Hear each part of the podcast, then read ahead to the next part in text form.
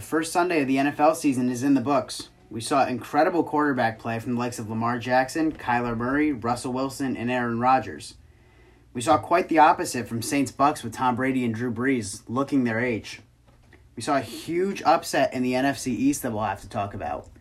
Welcome to episode three of the Gardner Minshew Fan Club. Mitchell is unfortunately not with us today, so you're stuck with me. It would be wrong, though, to start anywhere other than our podcast namesake. Gardner Minshew and the Jacksonville Jaguars pulled a huge week one upset. Gardner, someone forgot to tell Gardner that they're supposed to be drafting Trevor Lawrence this year. He went out there and threw 19 of 20, 173 yards, three touchdowns, no picks, for a whopping quarterback rating of 142.3, leading the Jaguars, who many thought could possibly win less than three games this year, maybe maybe even zero if you're being aggressive. Beat an Indianapolis Colts team who some have aspirations to potentially be one of the top four teams in the AFC. That being said, I don't think we'll be seeing this kind of play from Indianapolis. They're just too talented on the offensive and defensive side of the ball. We did see Marlon Mack go down with a season-ending injury, which you always hate to see in Week One. But between Jonathan Taylor and Nyheim Hines, I think they're I think they're going to be all right. Philip Rivers looked okay, you know, other than his two picks. So I think the Colts will be okay. Jaguars won't win many games. We'll leave it at that, but great performance by Gardner Minshew. Now we'll get to the t- really high level quarterback play we saw this weekend from the league stars. To start with, in the in one of the big games we featured in our last podcast in Green Bay or between Green Bay and Minnesota, Aaron Rodgers with what a lot of people thought was a lack of weapons, had a massive performance in Minneapolis against a, a real big division rival with title aspirations. Aaron Rodgers finished his day 32 of 44 for 364 yards and four touchdowns. Davante Adams had a monster game with 14 receptions, 100, 156 yards receiving, and two touchdowns.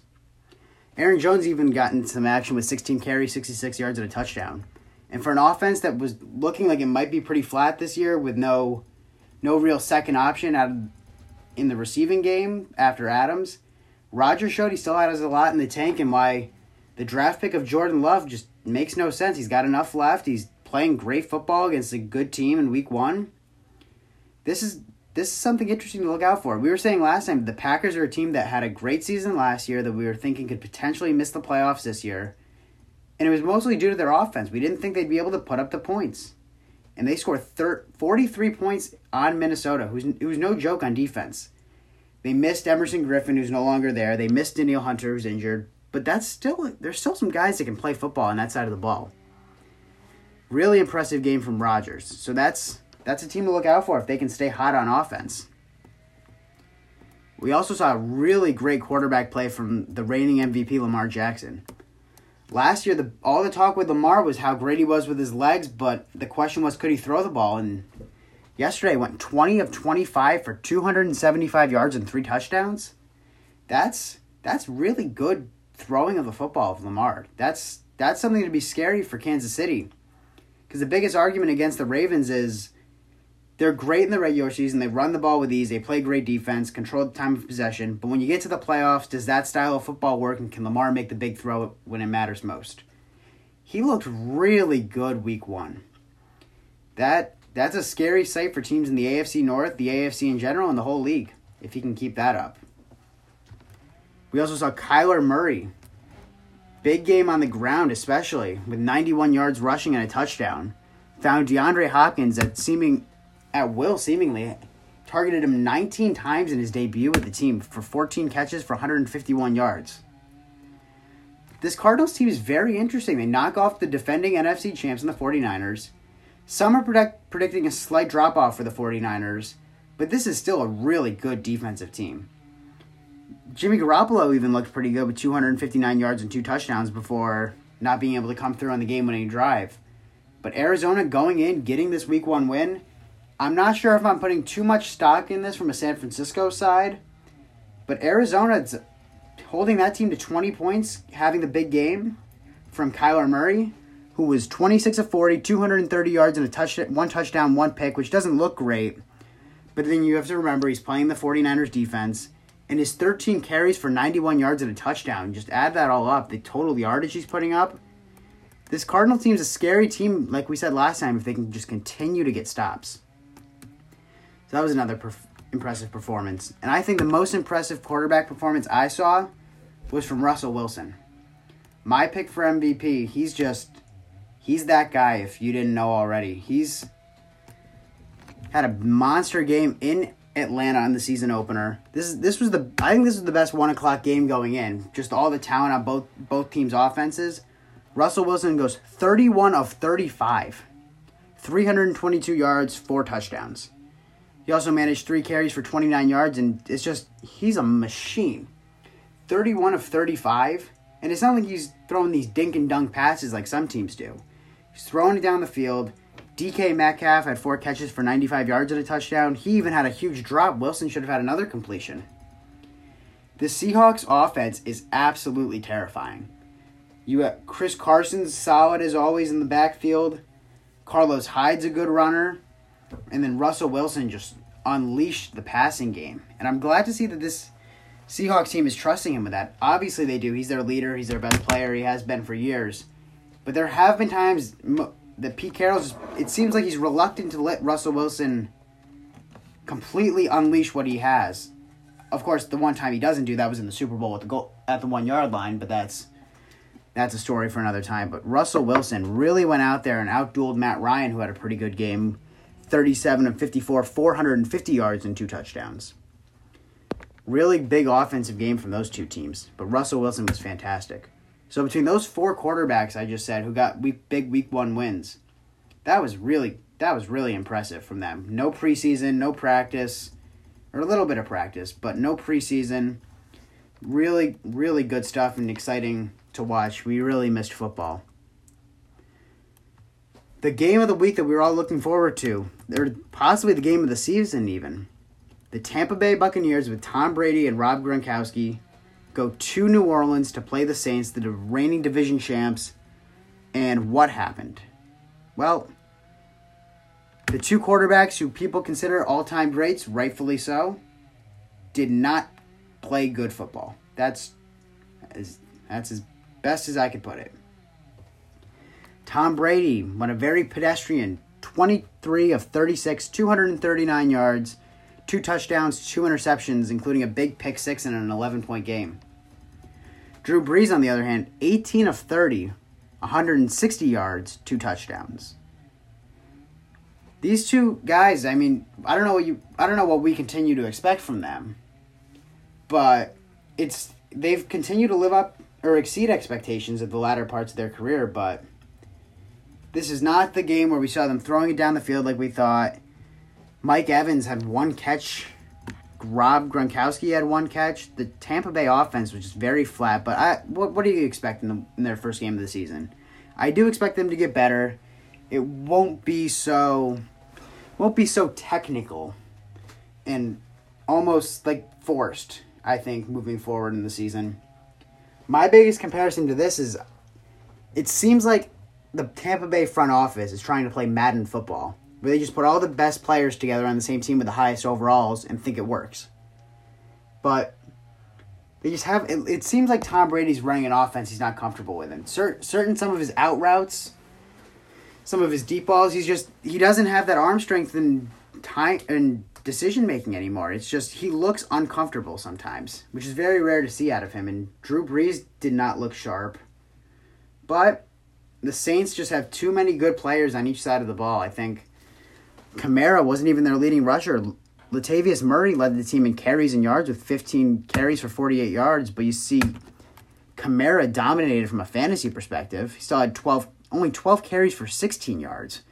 But he did get a touchdown. And then the receiving game, five catches, 51 yards, and a touchdown out of the backfield, which was impressive.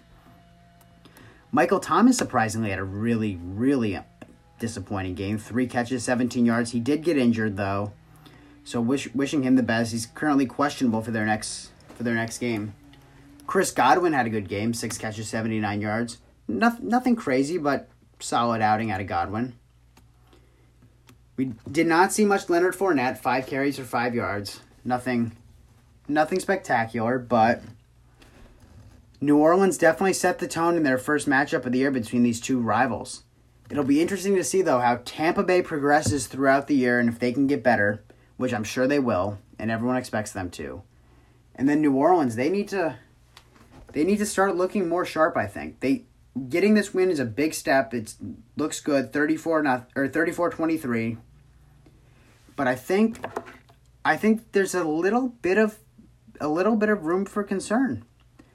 It's not I don't think many teams would have lost to this Bucs team week 1. It's just too much too much change, too much new. I think the Buccaneers were set up to have a tough start of the season, especially with no preseason or training camp or a very different form of training camp, I should say. So, yeah, the Saints get this big week 1 win, but we'll see how it goes moving forward. I think the most other than the maybe the Jacksonville and Indianapolis game, the most surprising outcome from week one so far has definitely been the Washington football team beating the Philadelphia Eagles in their opener. The Eagles got out and looked great early, 17 nothing, exactly as everyone expected them to.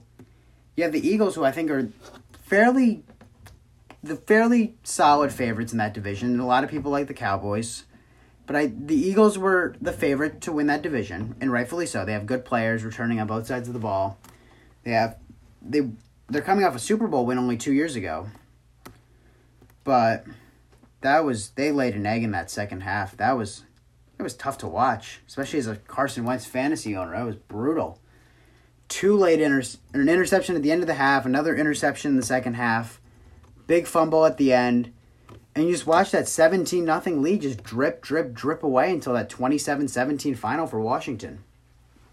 So, one topic that we were going to hit was is this more of a concern for the Eagles or is this more impressive for the Washington football team?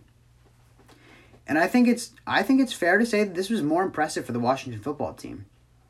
For a young team with not very high hopes, a lot of change going on in that organization. I don't know I think their win total this year was only projected to be around maybe four or five games, and those are always generous because Chiefs are only projected eleven. It's they're always very rounded, and sent towards toward more of sent. Most of the projections are always closer to eight games than they should be. The Chiefs are going to win more than eleven games, but their projection was by far the most in the NFL at eleven, and the worst team in the league, the Jaguars, had six. So I think but yeah, expectations were very low for this Washington team. But give all the credit to Ron Rivera. It seems like he's really put in that put in a new culture in that team without Gruden there. And they came out and after they got down early, but they just kept fighting. Chase Young looked fantastic on defense, the number two overall pick in the draft. He went out had a monster game. That whole defensive line, they're young, they're hungry. It, I think it's a very underrated defensive line. Not not based on the talent that it's that it's underrated. Just I think a lot of people thought it was a year or two away from really being dominant, and they just they just tore up that very suspect Philly offensive line. I don't know if I would be too concerned as an Eagles fan though. You have Miles Sanders, their number one offensive player. He just did, he didn't play. He was he was out with uh, an injury, and that forced guys like Boston Scott and Corey Clement to step up, and they didn't they didn't pull through. Put a lot of pressure on Carson Wentz to have a huge game. Threw 42 passes, completed only 24. I think it's a tough situation to put a quarterback in that position where you have to win it with your arm without much help in the running game, and you have a very big deficit at the wide receiver position. Ertz and Goedert are great. Everyone knows how good Ertz is. Goedert had a huge game, eight catches, 101 yards, and a touchdown. But that offense is built around the success of Miles Sanders, both running the ball and catching it out of the backfield. And without him, it just changes everything. It puts a lot of pressure on Jalen Reagor to step up. And he had he had a couple big moments, had a big fifty yard catch, but he's not ready to be a number one wide receiver. DeSean Jackson is always wildly inconsistent. So I don't I wouldn't put too much stock into this game as an Eagles fan. It's an unfortunate loss. You need to recover. You need to recover quick this is it's not as it's not a sport with 16 game season where we can just start 0 and 3 and expect to be fine. So the Eagles, I think, got to turn it around. They missed an opportunity for one of those gimme wins that you just assume to get, and that's tough loss for them. The next spot we'll jump to is the Patriots and Dolphins. Pats win a defensive battle 21 11. Both teams look pretty solid on defense, given neither offense is super explosive. I'm sorry, Mitchell, when you hear this and we're talking about your Pats um, for a decent amount of time without you here. But we saw Cam Newton have a big game 15 carries, 75 yards, two touchdowns, which is very unusual from a New England offense to see that much mobility out of the quarterback position after so many years of Tom Brady. But Newton even threw the ball pretty well 15 of 19, 155 yards, no touchdowns, no picks.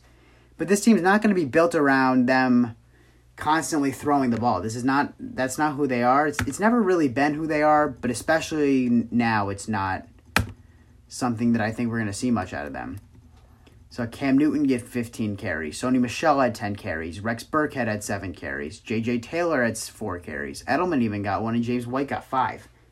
All of those names I just mentioned that got carries for New England had over 20 yards of rushing. Had a big game on the ground as a team. 217 yards and 3 touchdowns. That's that's a welcoming sight from New England. Seeing that they can run the football. Miami's not the best team. I think they're much improved over last year. Fitzpatrick had a miserable game, but we still saw the New England defense play well without some without some of their players like Van Noy, who's now on the Dolphins.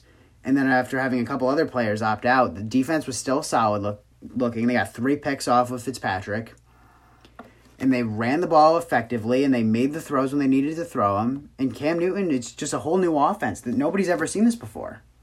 There was no game plan going in. Ooh, that's that's my bad. That sound wasn't supposed to come in. But yeah, impressive game from the Patriots. I don't think this is a sign where it's like, oh wow, Cam Newton looks great. The pa- the Patriots are back in contention in the AFC. No, they're they're not there. They're not. I don't think this game made them, in my opinion, any closer to being contenders than they already were. I think this more confirms the idea that they can still be a playoff team, nine and seven, get in there, maybe win a game or two. But yeah, Bill Belichick gets the win before Tom Brady, given he played the Dolphins and Brady played the Saints. But still interesting to see New England completely a new era. But they came out, they played hard, they got the win, and it looked like certain guys on the team have looked like they were having more fun than they've ever had, which is an interesting interesting dynamic on the team. It's obviously the locker room is significantly different when you flip out your leader and Tom Brady for Cam Newton. Nothing against Tom Brady, but he's just a he's not the live personality that Cam Newton is.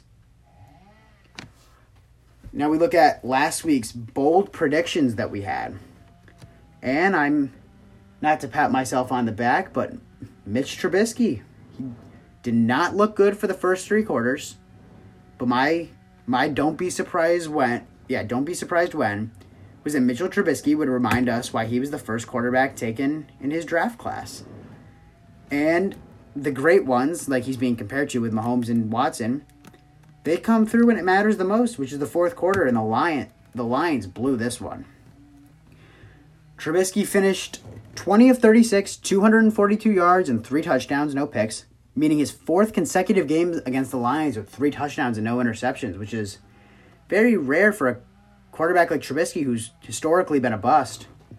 But another big game out of him. He came through, got them the win. We'll see if they can keep this momentum going. I mean, scored 21 unanswered points in the fourth quarter. That's it says something. I mean, they had they had no business winning this game, especially the way they started. They were down 23 to 6 and they should have lost the game at the end if D'Andre Swift could hold on to the football. But Bears, Bears hold on, get the win. My my prediction it came through a little, at least a little bit. Mitchell's with Jakobi Meyers. I'm not sure how that one went. I'm gonna look right now. I the Pats only threw for 155 yards. I'm not sure how many Meyers had, given that Edelman led the team with 57 yards. Let's see here. Ooh, keep scrolling.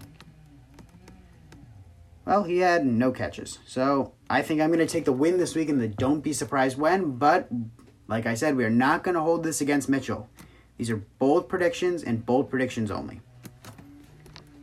That'll take us to our Monday night games tonight. We got some good matchups for a Monday night game. We all, they're they're always fairly good matchups Monday night in prime time. They try to make them entertaining at least more than Thursdays. We have the Steelers and the Giants, and we have the Broncos and the Titans. Two two very intriguing matchups if you think about it. You have Pittsburgh, who last year had a Super Bowl caliber defense, and I'm not going to be biased here because they're my favorite team. That's how good their defense was last year. The offense, on the other hand, would have struggled to score points in a high school football game. Hodges and Rudolph were tough to watch at times. It didn't help that James Conner's inconsistent health made it harder on them because they couldn't run the football either. But it was brutal on offense, but between Tomlin's coaching and the defense, they still managed to win eight games and be in contention to make the playoffs up until the final week with again a JV starting quarterback. So now they get Ben Roethlisberger back. James Conner appears to be healthy. The defense is back loaded, back and loaded. You draft Chase Claypool. Juju's healthy again. The the Steelers are a team to watch out for. My expectations are not super high and by super high I mean Super Bowl. They they're going to be a playoff team. They're going to come in second in the division behind Baltimore. But Pittsburgh's a team to look out for. If Ben Roethlisberger plays like he did two years ago, which everyone forgets when Mahomes won MVP and had this incredible fifty touchdown season, Roethlisberger led the league in passing. That was that was true. He had a monster season that year, and if he can have any sort of that now, they finally have this caliber defense. It seems like Pittsburgh's ever it's it's been flip flop. They've either had a great defense or a great offense. This year, we know they're going to have a great defense. If they can get some offensive production, that's something to watch out for. Then with the Giants, you have first game under Joe Judge. You got to see the continued development of guys like Daniel Jones, Saquon Barkley. See how if Evan Engram can stay on the field and be one of the best tight ends in the league, like his talent says he would be. The Giants are not a team expected to win a lot of games, but we saw the Washington football team pull up a big upset against a Pitts or against a Pennsylvania team. The Giants will look to do the same in their home opener with a new head coach. I feel confident in saying Pittsburgh wins this one, but don't be surprised if the Giants were to go out. If Ben doesn't look good, he looks super rusty. Saquon tears it up. This is not a. It's not as much of a pick the Steelers and forget about it kind of game. I think this is. This is one to watch out for.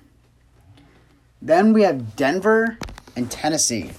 Tennessee coming off a season in which they finished in the AFC Championship game, coming up short to the Chiefs after blowing a lead. And you have the Broncos, who are a very, I think, a very, very interesting team. Losing Von Miller for the season, that that hurts, because having a dominant pass rusher like he is, it just completely changes the the dynamics of your team. Von Miller is a complete game changer. He he's the difference between that defense being really good and being very average. So it looks like they're going to be pretty average on defense. If they can still get good def- defensive play, good. That's a that could be a big thing because their offense is scary. This this Denver team, the entire NFC West is or AFC West is very talented on the offensive side of the ball. And this Denver team, I think, as a franchise moving forward, will go as far as Drew Lock takes it. I'm not sure if Courtland Sutton's playing tonight. He was questionable and was looking like he was unlikely to play. But between Sutton and Jeudy, two those could be that could be a wide receiver pairing to watch out for. Jeudy is one of the highest rated prospects in the draft that we've seen in years. Sutton had a big year last year, and they also drafted a guy named KJ Hamler from Penn State, who was a speed demon. Great slot receiver. So between all those guys catching passes, you have Noah Fant, the big time tight end, you have Phillip Lindsay and you have Melvin Gordon, the new addition in the backfield. This is a scary offense in terms of weapons. If Drew Lock can come out and look like he did at the end of last season and continue to take these steps forward, being a big time playmaker, watch out for Denver. This is a team that I think is similar to Arizona in the NFC, where if they get good defensive play, they have young talent on the offensive end, but they have that young talent can play. Then with Tennessee, we see again, like I said, a team coming off an AFC, an AFC runner-up performance. They add the likes of Jadeveon Clowney, who was disappointing last year in his sack total, but he was still a very, very influential player in all of his games. Always made a big impact. He disrupts everything. He's he's very talented. They already had a really solid defense. Not it's not a defense that you look at and it's like, wow, I don't think we're scoring this week. But the Tennessee defense always they hold their own. They hold their own. And with Derrick Henry in the backfield, magic happens. He's it's tough to tackle that guy. It really is. And Tannehill's a good he showed some things and he was rewarded with a big contract. AJ Brown's a good player. It'll t- Tennessee, I think, especially after watching Indianapolis and Houston in Week One, this is, I think, a big game for Tennessee to come out and show we're the top dog in the division. We're the team to beat.